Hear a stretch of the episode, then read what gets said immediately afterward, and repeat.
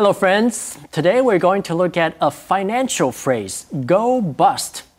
When a company runs out of money and can no longer operate, we can say that the company has gone bust. If you are familiar with financial terms, you may have heard of a business going bankrupt. Go bust is another slightly less formal way to say that a company went bankrupt. Now, since go is an irregular verb, we need to be careful how we express the different tenses with the phrase go bust. Carolyn, why don't we give some examples for each of the tenses? That's a great idea, Ken.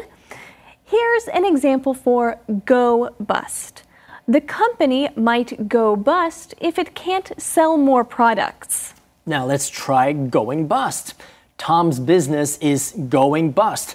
I don't know how much longer he can stay open. What about going to go bust? It looks like the clothing shop is going to go bust within the next six months. And of course, there's also has gone bust. I read in the newspaper that the toy store has gone bust. Now, for the confusing one, you can also say went bust. The company went bust two years ago. 如果要形容一家公司破产了，我们大概会用 bankrupt 这个字。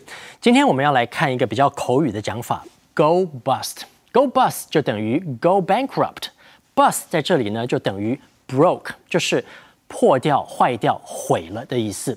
而 go 在这里呢有着 become 成为的意思。要注意，go bust 是个动词片语，而 go 是个 不规则动词，因此不同的时态会用到 go 不同的形态。比如说，the company might go bust，用的是现在式；如果用未来式，the company is going to go bust。